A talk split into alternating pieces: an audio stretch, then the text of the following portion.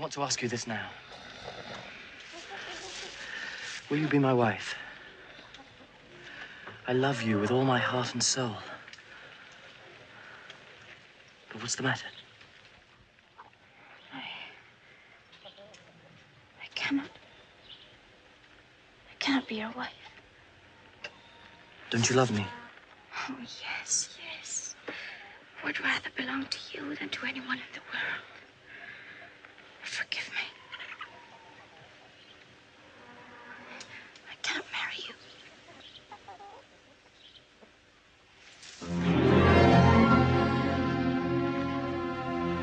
So here's an interesting thing about this next movie.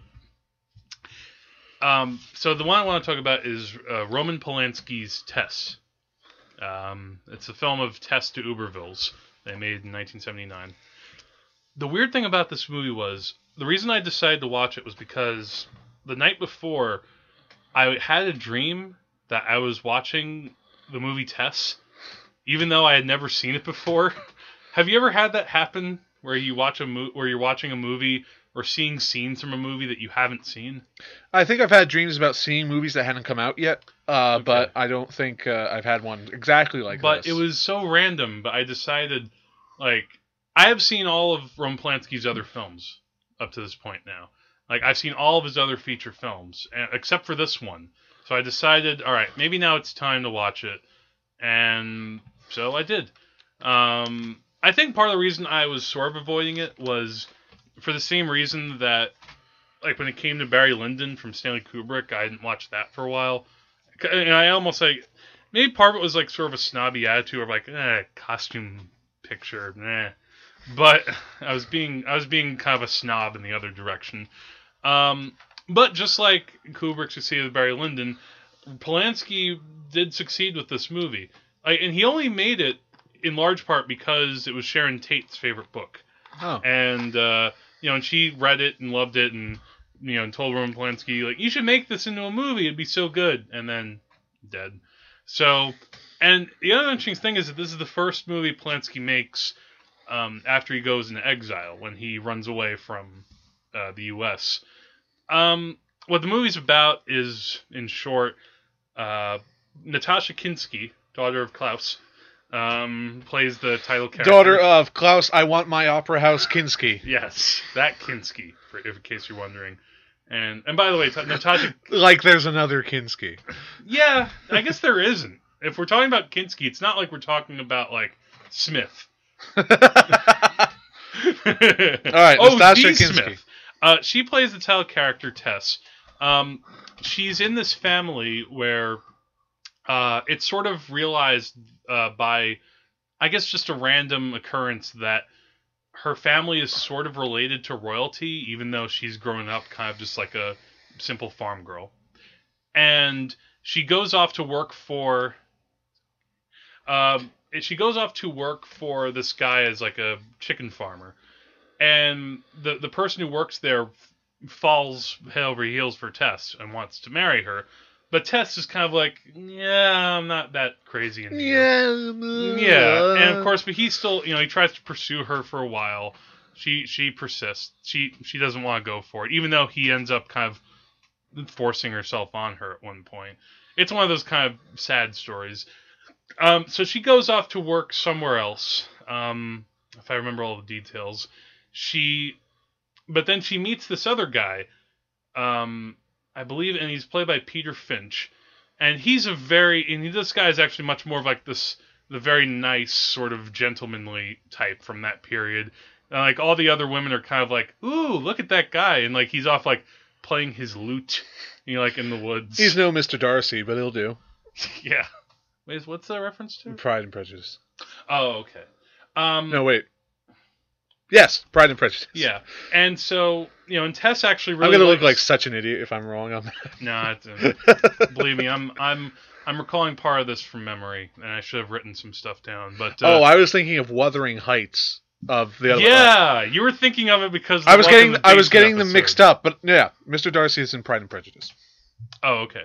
Uh, well, some of those characters blend together.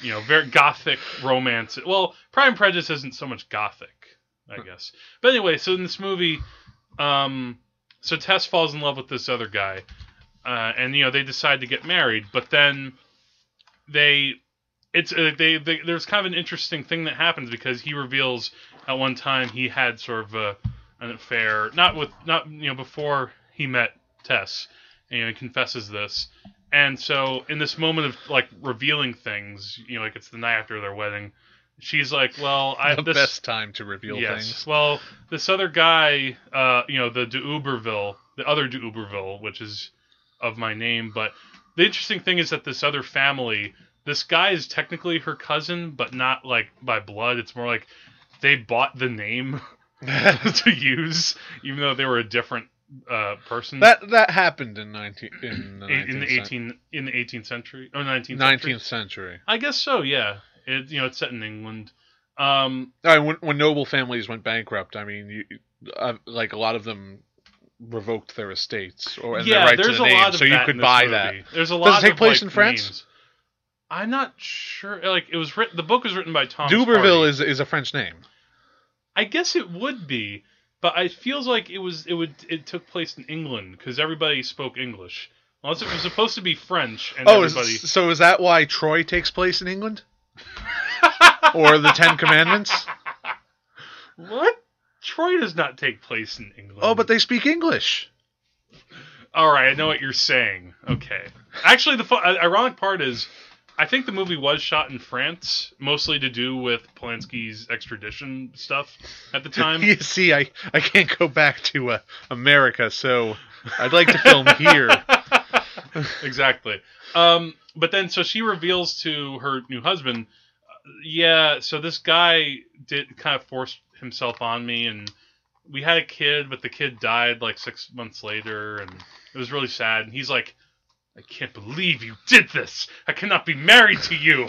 And and Wait, so we were leaves. sharing. Yeah, exactly. Um, it's a very sad movie, to say the least. But it's the thing that you get from it is that it's absolutely beautifully shot. Actually, the the director of the photography, it's sort of split between between two credits. And one guy, he actually died like halfway through making the movie. This guy Geoffrey Unsworth, uh, who you might, who he also shot 2001: Space Odyssey. He shot he shot a lot of movies over the years. Um, I'd have to look him up right now. Those kind of unsung heroes of uh, movie making. Those guys who, um, I mean, again, like he's probably among Like like, Janusz Kaminski. Janusz Kaminski. Yeah, that's a good. I, I happen to know his name because he was part of an Oscar joke, but uh, he really? did like so, save, so you don't know him based on the fact that he's. I know he did like saving. his- He did like Saving Private Ryan and Yeah, he shot and he, worked with Steven Spielberg. He's worked with. Steven Spielberg for for years. Okay, just actually, I, oh, you know what's funny? His last movie was uh, Superman two. Oh. Or actually, no, Superman two. Richard Donner, and he shot the also the first Superman, Zardoz. Oh, Zardoz. Oh, he did a version of Alice's Adventures in Wonderland. Who directed it? Let me see. It's from the seventies. Um. Oh, was it, uh, William Sterling? Oh, this is. I wanted to tell you about this. Yeah, because it has like an all-star cast. Peter Sellers plays the March Hare. Dudley Moore is the Dormouse. Oh, cool. You've never seen this one? No, I haven't. Oh, I guess you should seek that out. Um, but yeah, so this guy makes this movie look absolutely beautiful, and I think he even got like a posthumous Oscar. Um, the movie's long. You do have to be kind of set for the like the movie. I mean, it's almost three hours, and you know, so there's, there's a lot of you know like milking the cows and things of that nature. But at the core of the movie is Natasha Kinski, who is absolutely beautiful and has a lot of soul to her. Like she she got the good parts of her father. Um, you know his you know you know when you watch Klaus Kinski, Not yeah, the you- crazy eyes or Yeah. the bedraggled hair. yeah. Well, I mean Klaus Kinski, yeah, really crazy guy, but you know an amazing actor. Fantastic actor. Yeah, can't- absolutely. Well, you know when you look at Klaus Kinski, you know those eyes are just like You can't look. You can't think about Klaus Kinski without imagining him shouting don't know about that. or doing this. you mean like in those? Andrew right now is doing a weird bug-eyed look with his teeth like facing up. You mean like in those Nosferatu? Oh, yeah. I don't know. Yeah, he he and Al Pacino, I think, are the two actors who, when I think of them, I think of their eyes doing. Oh, that sounds like a great acting. epic rap battle of history. Al Pacino versus Klaus Kinski. Yeah, it would be. Al Pacino versus Kinski begin. ah, you think you could come in and take my Oscar? I got something to tell you. I I went to Bill at the house. You think of the tea? okay, you've All right. convinced me. You get the part. All right. That's pretty good, actually. You did a good job. I was going over the top, honestly. Well, I don't know how, how, any other way to do an epic rap battle of history. You have to go over the top. Yeah, I mean, I don't know if enough people would know Klaus Kinski though for an epic rap battle. Who cares? Yeah. The point is, though, this is Natasha Kinski. It's her first major performance.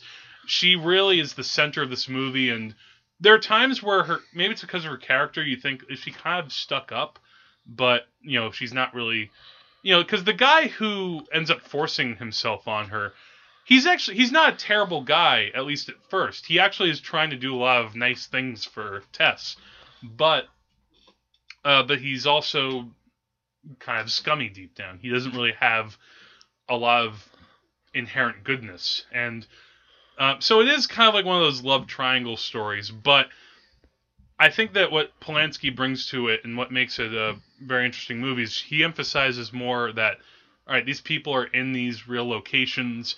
We're trying to get more of like the behavior. We're not trying to emphasize so much the soap opera part of it.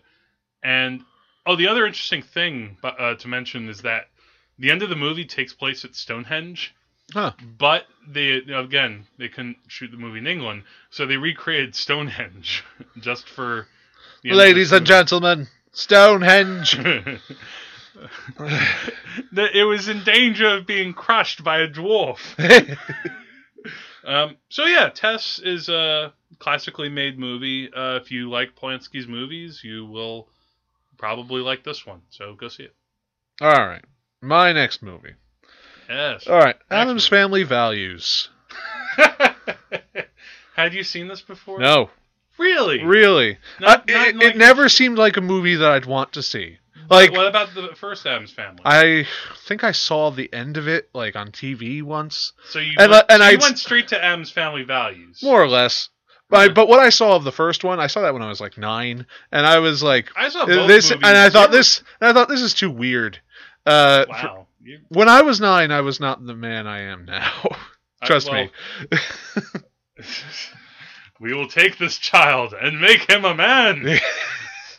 Uh, but Addams Family Values uh, a ton of fun, oh, of course. and I realized very early on that it was the thing you have to remember about the Addams Family is most people like I don't know how many how who would know the Addams Family. You like some people know it from the movies, and some people know that it was a television show back in the '60s. And originally, it was And- a comic strip. yes, and the fewest people probably know that.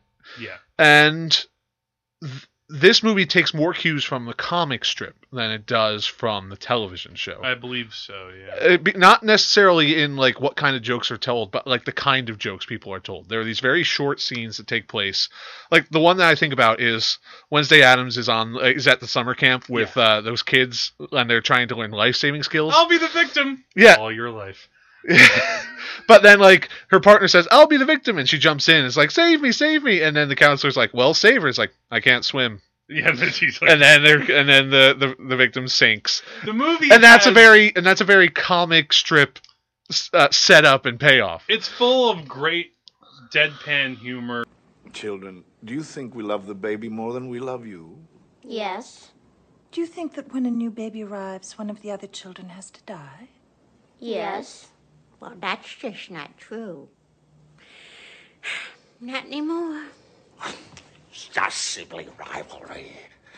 Gomez, do you remember what we were like? I hated you. I despised you. I choked him until he lost consciousness and had to be put on a respirator. I tied him to a tree and pulled out four of his permanent teeth. When he was asleep, I opened his skull and removed his brains. You did.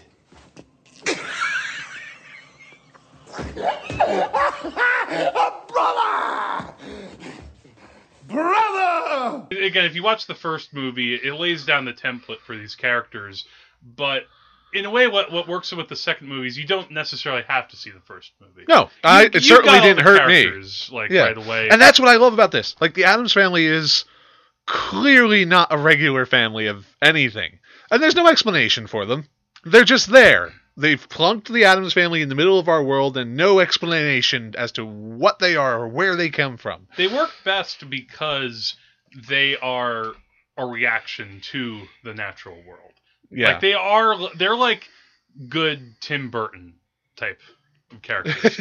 I mean, I know Tim Burton Yeah. didn't make this movie. yeah, but this is a it very has that Burton-y element. kind of film. It does. You, would- you would swear that Tim Burton made this film. Yeah, and it's it's actually Barry Sonnenfeld Yeah, the I wrote- film, Yeah. and it has he has a great comic sensibility in his filmmaking. Uh, you know, he also did Men in Black. Um, unfortunately, he did Wild Wild West. Let's not talk about that. Although Yeah. some people like that movie. I think Matt Rosen's a fan of that. Um, I think he's a fan of it just because of Kevin Smith's jokes about Wild Wild West. Oh yeah, yeah, his bit about yeah, okay. Um, but uh, but But I, I like this movie a lot. I mean, obviously, I, I watched this movie. It came on cable a lot when I was a kid, and uh, yeah, there are just lots of quotable lines. Um, And as a student of history, I love the uh, the, the Thanksgiving skit that they do. oh, it's, the- it's the best. it's It- the best. yeah. It's no, we cannot break bread with you.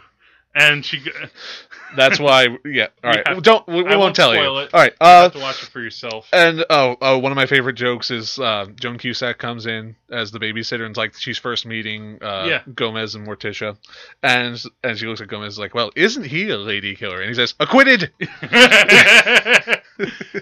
But that that seems like a joke. I yeah, I also like when Gomez and Morticia they go to the police because uh you know Fester has been sort of taken over by Joan Cusack and he's Yeah. been domesticized. Nathan Lane is there. and yeah, Nathan Lane's there and Gomez is going through all this stuff.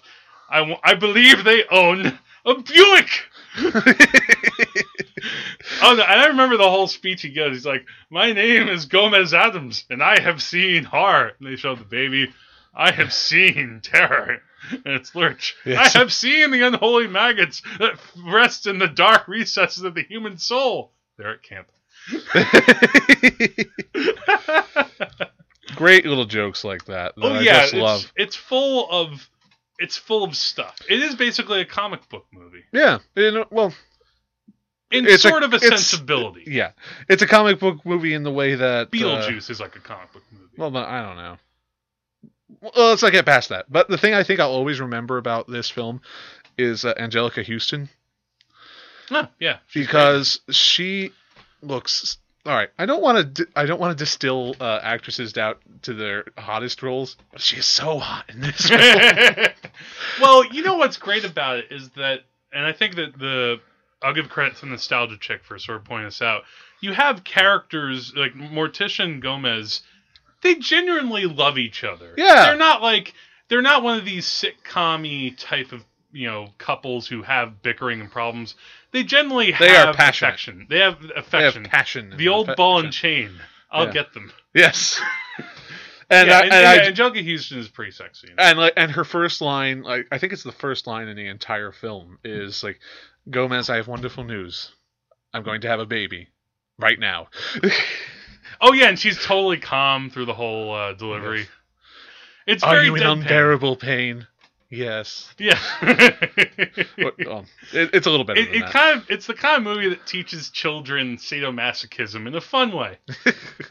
not unlike unlike 50 shades of gray Well, except that Fifty Shades of Grey were had a good sense of humor and good actors and a purpose. we will speak being- no more of this film which we haven't seen.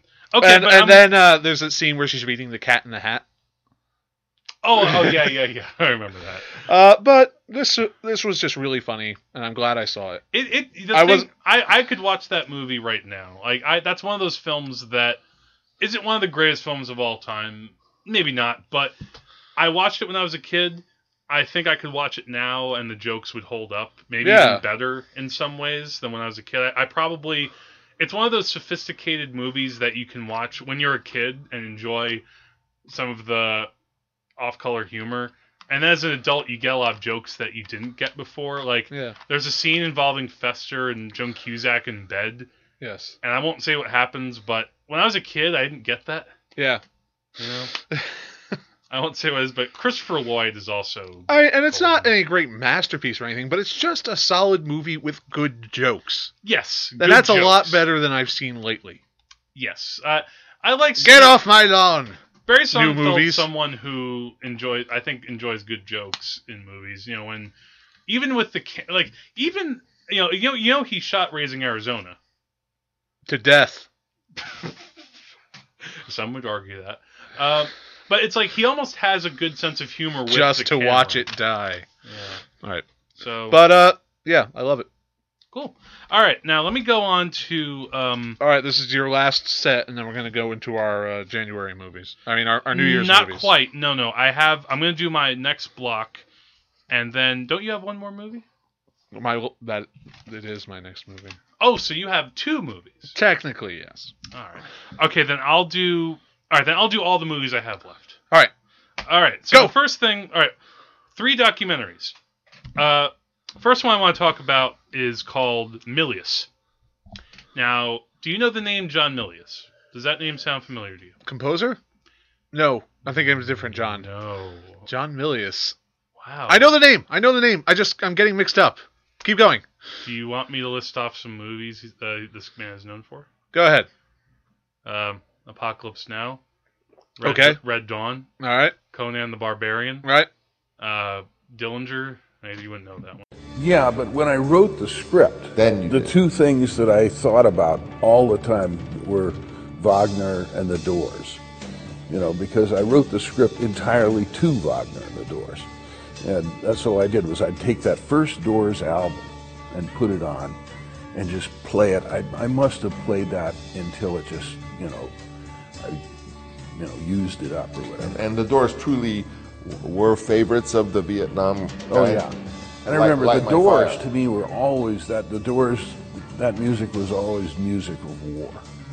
And I remember telling that to the Doors, and they were just horrified. They just said, "This is the exact opposite of." I mean, how how could you get this? I said, "Worse yet, you know, this is what their music is most famous for now." Okay. Well, I've seen one of those. which one? Apocalypse Now. Oh, so you have not seen Conan or Red Dawn? Conan is on my list. Oh, okay. Um, yeah. Well, anyway, so this is a uh, a documentary about uh, the life and work of the writer and director John Milius. Um, what's interesting about this guy is that he he came up with the group of filmmakers that you know they they called them the quote movie brats, and it's kind of fun. Uh, as a side note, when I, I told Corey that yeah he was part of the movie brats, and she was like, "What the movie brats?" I'm like, "No, no, not brats with a Z, like the group." For those of you who have not experienced Bratz the movie, You're I- missing out. in a way, uh, God, not only have I watched that movie, I've watched that movie with the audio commentary. wow, that sounds like a treat. in a matter of speaking, if a treat means getting stabbed in See, the and people get down on me for see, for liking Equestria girls. no, but you know what? At least Equestria Girls has respect for its audience. Yeah. To a point. Bratz does not. I really wish it was what I had mocked it as being the female teen girl version of Caligula. I know that's redundant, but still. References, man. Okay, back to Milius. So John Milius comes up with. uh, Maybe, he goes. maybe I was thinking of John Mellencamp. Yeah. John Milius is the guy that people kind of forget when you talk about Steven Spielberg. Oh, so it's George okay that I forgot about him. Well, well, the, So well, he was like in that '70s group of Lucas and uh, Lucas, Francis Ford Coppola, and Steven Spielberg, Spielberg. and- uh, Walter Murch, Cale, De- all these people. And the thing about Walt, the thing about this guy is that, well, the one thing too, he was the one sort of staunch conservative Republican guy. Okay. He was the guy who originally he wanted to go to Vietnam and he was rejected because he had asthma, and so he decided, well, my my ambition in life is to become a general. But since I can't become a general, I'll become the next best thing, which is a film director all right. and um and so you know he goes to film school with you know he he's the kind you know he's literally there with George Lucas and you learn a lot of interesting things about this guy through the course of the movie. Like there are a lot of layers to a man who, much through his career, has been kind of derided and tossed aside as sort of like this right wing blowhard, and maybe rightfully so. In some cases, he is, but Apocalypse Now, the name actually comes from him. Not and like it wasn't even like, all right, I'm going to make a movie called Apocalypse Now. What happened was he was when he was on campus in the 60s, he would see that like hippies were wearing this button which was said Nirvana Now and it had a peace symbol. So he took that image and sort of twisted the peace symbol to look like a B52 and then put Apocalypse Now Wow. on the button. He would have a successful career as a hot topic designer. Yeah. Or actually, or if he didn't have a B 52 symbol, he would have like a mushroom cloud and write Apocalypse Now. Huh. And, I mean, you find out a What lot a strange of. man. Yeah. but, well, to say the least. Um, the thing about this guy is that he's. He was one. He, unlike, you know, to a degree, Spielberg and Lucas, they were into making movies for guys, you know, boys. But they were also, you know, they were more like, let's make movies sort of for the family in a way. Like, Milius is. he- Movies for the family where people's faces melt off and and, And, hearts you get ripped and- out of beating chests. and and people's legs are bitten off by sharks. yeah. Um, but Milius is interesting because he's well, Sam Elliott is interviewed in the movie, and he comes on and says he doesn't write movies for women. he doesn't write movies yeah, for women. Yeah, he doesn't write movies for women, and he doesn't write movies for pussies. He writes movies for men because he's a man. Like that's what he actually says in Ford the trucks. Pretty much. Oh wait, or yeah, So, okay. so what happens with Milius is that he becomes really known for screenwriting. He actually coined the whole 44 Magnum speech in Dirty Harry. He wasn't credited for writing the movie, but then he wrote the sequel. Um, So he wrote "Go Ahead, Make My Day." he wrote that too. Yeah, Oh. he wrote a lot of tough guy dialogue. I mean, again, and he co-wrote uh, Apocalypse Now. You know, the entire Valkyrie sequence is his. Like Coppola's acknowledged. You know, I wrote maybe this part of the movie and this part of the movie. This is all John Milius. The whole N- Napalm in the Morning speech, that's John Milius. Um, and again, the guy who makes Conan the Barbarian, and he does it unironically. You, know, killed my father. Does I don't remember him saying that in the movie. You haven't seen Conan. Well, yeah, but I, I know things from it. He's sort of yeah, I guess he said. Well, the thing from Conan is, what is your purpose in life? To crush my enemy, enemies and get the lamentation of the women. like John Milius didn't give a fuck. He was that kind of guy. Um, Yeah. You know, but he also had. He's kind of- like a more erudite John Wayne. You know who John Milius is? Actually, and in fact, they got the image down perfectly. And it's weird that they don't mention it in the movie. I was a little disappointed, actually, that they don't. You've seen The Big Lebowski. Yeah. Okay. The character John Goodman plays is patterned exactly on John Milius. Okay. His look, his really angry outbursts. Um, I don't roll on Shabbos. Yeah, I don't know if he's Jewish like that. Well, the guy in degree. well, the guy in in Big, Big Lebowski. Lebowski. wasn't Jewish no, either. well, to that degree, I don't think it's exactly like that, but he's much inspired by, you know, he would point guns at people for really petty stuff. Uh, knows, you know, like the whole scene where it's like, "Am I going crazy? Am I the only one who gives a shit about the rules?" That's John Milius. I had a moment like that recently. yeah. I'll tell you about it later. But anyway, so what happens though with Milius is interesting because he he does make movies and he gets, you know, he does have a kind of troublesome reputation, but he still puts out mo- movies and writes scripts that people like. Um, you know, but he's a very much you know a manly man. You know, I'm a Ernest Hemingway, give me a gun and let me shoot things guy. But then he makes Red Dawn, and this is the kind of movie that you know, for those who don't know, Red Dawn is a movie about how, you know, yeah, the U.S. has never been invaded, but what if they were? What if the Russians came and took us over and through the started back World door War of III? Mexico, no less. Yeah, but you know what happened? But then teenagers will rise up, aka called the Wolverines, and fight back against the Russians. Which is not a bad idea because I mean, when you're a teenager, you think about things like Oh that. yeah, the movie's You're- total power trip. You're like, yeah, if I if we got invaded and I and you know I could go live in the Yeah. woods. it's it's basically that it's basically that as a movie and it's actually better than you'd expect. Red Dawn is actually a fun movie, and I say Avenge as, like, me! yeah, Yeah. avenge, yeah.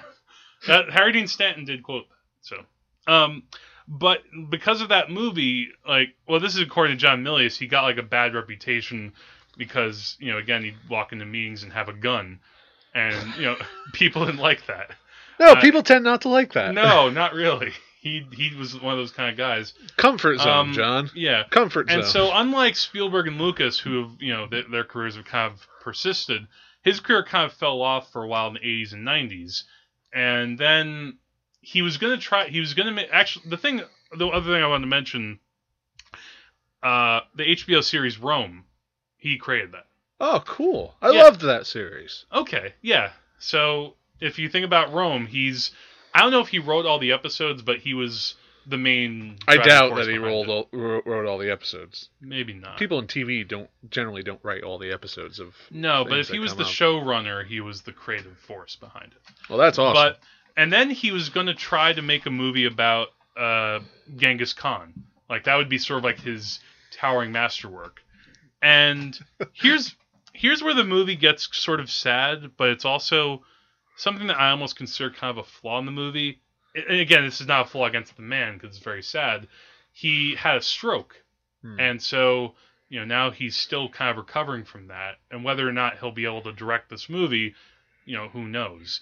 Um, but it made me think back to life itself and the fact that when you watch that movie what's so great about life itself is that it's it, it goes it right up front it states about how yeah roger ebert is really sick and he's has all this trouble. He's trying to survive.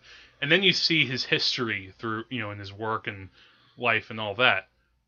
In this movie it kind of comes as like ooh last minute shock. He's had a stroke. Yeah, and it kind of felt like all right you're pulling one last you know tragic thing after you've had a very interesting movie before this. Yeah. um so if you like film history if you want to learn more about this guy like if you want to th- learn more about the guy who you know wrote uh apocalypse now i mean there are a lot of great stories in the movie i mean like he uh like originally the other thing too uh, he had originally designed with george lucas to make apocalypse now like doctor strangelove like Hmm. their plan like they had written the movie originally in college and george lucas's plan was okay i'm gonna go not to vietnam i'm gonna go to the philippines and we're gonna do like a black and white 16 millimeter like satire on the war and it's gonna be really funny and really weird and it's gonna be awesome and you know inspired by heart of darkness and then francis ford coppola was like no no no give this to me and he made it in the movie we see today Yeah. Well, turned out okay. yeah, pretty much so. So check out Milius uh, when you get a chance. It's on Netflix. Uh, really cool stuff for uh, for film buffs, especially. And I hope to check out some of these movies because some of them seem kind of cool. Um, now the Or other, don't. It's or don't. It's up to you. Yeah. Um, now two movies I can talk about back to back. Other documentaries. Um, and speaking of sad things happening to creative people, uh, the director Albert Maysles passed away. Um, and this was kind of sad for me because Albert Maysles is actually someone I met in college, uh, a film professor that I had. Uh, me- uh, sort of invited the whole class to go and check out this ex- exhibition that was in Central Park uh, 10 years ago. I don't know if you remember this thing called the Gates. Yeah, I remember that. Yeah, this guy went and put up orange flags all over Central Park. Christo. Christo, yeah, and he's done he's done these like sort of public art exhibits for like decades. He wrapped the Reichstag in bubble wrap He did do or that. cellophane. or something like yeah he's done crazy things like that he's created like islands with like colorful things i don't know and so i met and so i went there to the to the gates and al Maysles was there shooting and so somewhere in the al Maysles archives i'm on camera talking about the gates Ha! I'm not in the movie of course No, of course not. no i, I wouldn't Why would you be in a movie, Jack? i don't know Think about what you've done. i've done nothing So yeah, Jack's in the archive. Yeah, I'm in the archive. But the thing about Al Maysles, so so the two movies that I watched recently. So after the night that he died, that I heard he died, I put on "Gimme Shelter." Now that's what he's most known, well known for. Uh, we have I have the poster right in my living room, um, and I also saw just this past weekend another well-known movie that I had never seen before called Grey Gardens. I'm not sure if you've heard of that. Now, with Gimme Shelter, I've seen that movie several times through my life. Um, it's the movie about the Rolling Stones uh, concert concerts in 1969. Um, half the movie is sort of them recording their you know latest work. You see them just listening to Wild Horses and Brown Sugar, and you know it's fun times. And we're on stage doing Jumpin' Jack Flash and you know Honky Tonk Woman, and then the second half of the movie is about the Altamont Speedway concert, Right. which was basically San Francisco trying to recreate Woodstock, but the difference this time was that they got the Hells Angels to be the security. And the problem was that I think my understanding from The what problem read is that, the Hells Angels are a biker gang. the problem is they're a biker gang who got loaded up on booze. And from what I've actually Prob- read, that some of these Hells Angels were actually neophytes. They weren't like all official Hells Angels. All right. But the point is, is that they basically kept stirring up crap through the concerts and beating up people. They even I forgot about this until watching the movie again that they like the Jefferson Airplane were also one of the musical guests and they went on stage and were playing a song and the Jefferson Airplane like their guitarist got hit in the head by one of the Hells Angels. Jeez. And they were like Grace Slick was like Whoa, that's not cool. We just lost Marty Cantor, our guitarist. Um, and so the Grateful Dead were actually supposed to perform, and you see them like sort of right by their helicopter, like, whoa, what? Jefferson Airplane got attacked? Okay, goodbye. We're out of here. so they didn't perform, even though they were scheduled to. And then, of course, the the tragedy that happened, which is caught on film in "Gimme Shelter," is the the killing of uh, of a man, you know, right, you know, during the concert. And uh, it's an interesting thing because when you watch it, um, the man who gets killed, he did have a gun, and you know, he's stabbed by one of the Hell's Angels. And you could say, all right, I guess that's self defense. But what the documentary shows and what's so staggering is that the Hell's Angels basically created this this whole Hellstorm. yeah, nice pun Yeah. if you're trying for that. Uh, hell has come. um, but they cr- they created a complete air of violence. They created un- unrest. You know, there are times when before the stabbing happens where fights are breaking out, and the Rolling Stones are like, "Whoa, whoa, whoa, whoa! What were we fighting, and what for?" Yeah. You know, and Yeah, the thing that, that people tend not to realize is that Hell's Angels tended to be veterans. hmm, And when they come Yeah. up against hippies who are anti-war, they don't tend to see eye to eye. Not even some. Some of them were veterans, but some of them were just people who came from a different area of life. Like they didn't come from peace and love. They Right. came from having these big motorcycles and being in a gang, which is much different than oh, we're gonna be on a commune, and be with nature, and take lots of acid. This is Stefan Ponek, KSAN Radio, San Francisco. Well, the Rolling Stones tour of the United States is over. They wound it up with a free concert at the Altamont Speedway for more than 300,000 people. There were four births, four deaths, and an awful lot of scuffles reported. We've received word that someone was stabbed to death in front of the stage by a member of the Hells Angels. Nothing's confirmed on that. We were there, we didn't see it, but we did see a lot. We want to know now what you saw. It's watching the movie again though. It was like, man, this is one of the best films I've ever seen. I love this movie so much. It's not something I want to watch over and over again. I watch it maybe every few years, possibly. But you know, but, but the thing is, is that the movie has a great match between the Rolling Stones music, music, which is very uplifting and it's fun and you get into it. There's a dangerous side to it, possibly, but it's just rock and roll. And you're watching the Stones at their peak. You're watching them have fun. At one point, because they they show them before the Altamont concert, they're at like Madison Square Garden, and that's like a really fun show, and you see the people really into it. And um, and you also see like the the preparing for the concert, and that's kind of fascinating too. And so you have these two sides of what rock and roll should be and what rock and roll the the really dirty, horrible side of it. Yeah. So there's that film. Which is why Batman hates it so much. oh yeah, well, Matt Catania, if you're listening to this episode, that one was for you. well, no, I, I've heard about that. Actually, I've I've seen a couple. I haven't read the comics, but I have heard that Batman. There are a couple of these, not canon, but sort of standalone comics where Batman fights against rock and roll, or like rock and rollers. It's like evil stuff. I think there's even another Batman comic about jazz. What? Yes. I thought we, I thought we were done fighting about jazz when the 30s came along.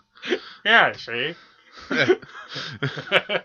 okay, so g- there's Gimme Shelter, and then the other Maysles movie I watched, which I'd never seen before, is Grey Gardens. Right. What's it about?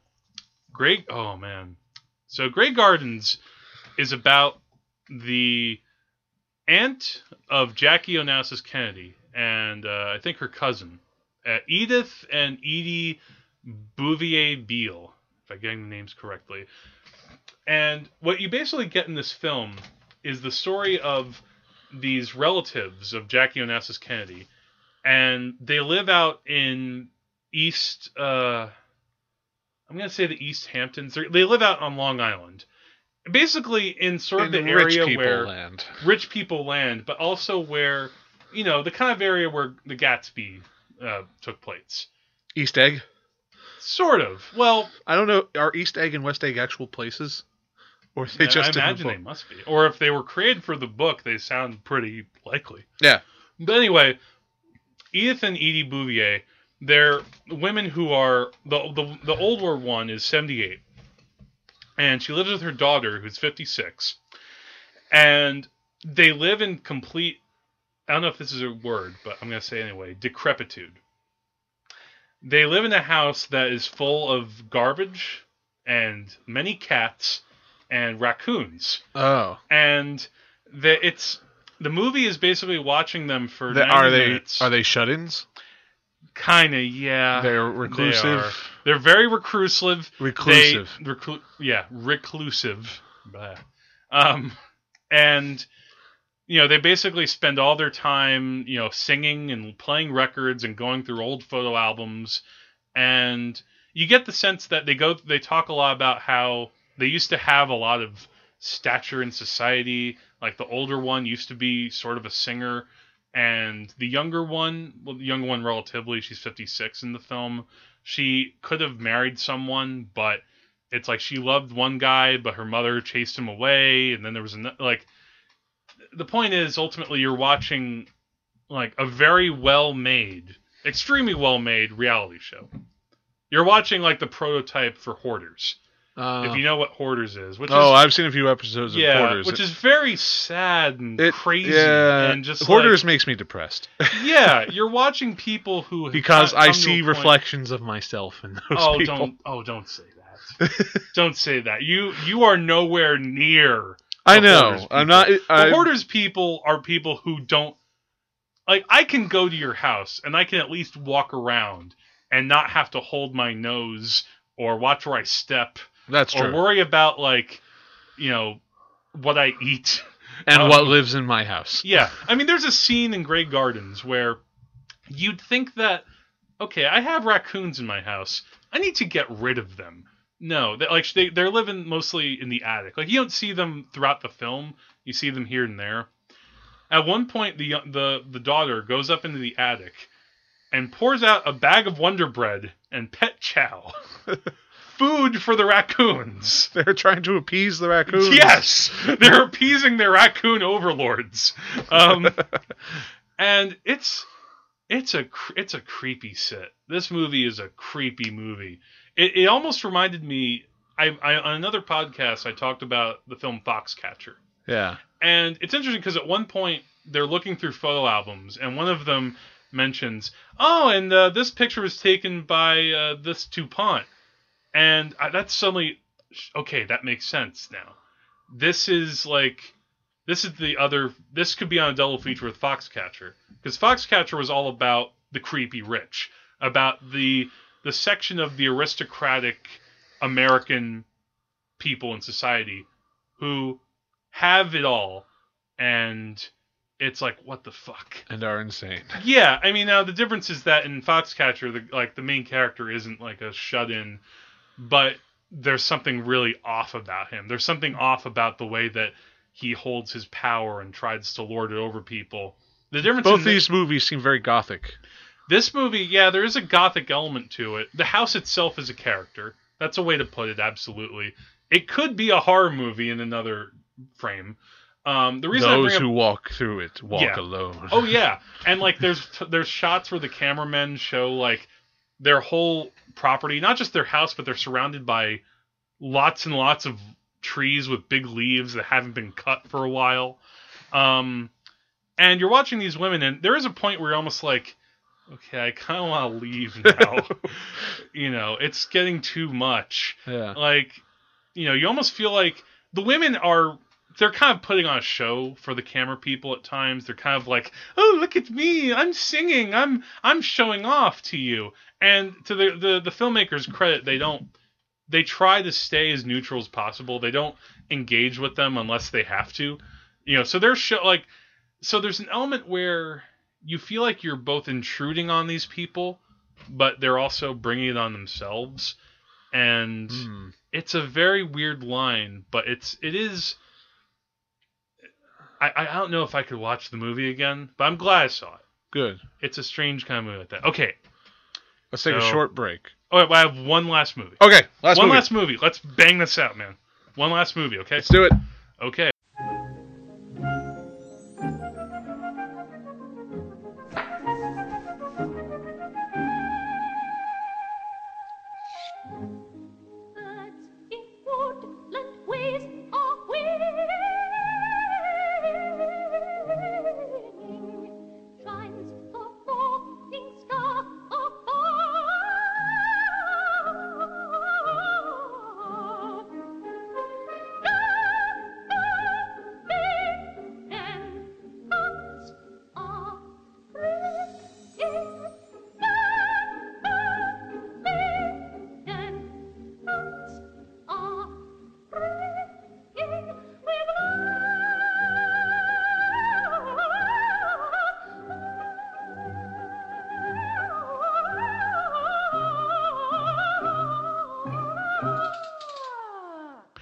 Have you heard of the Tales of Hoffmann?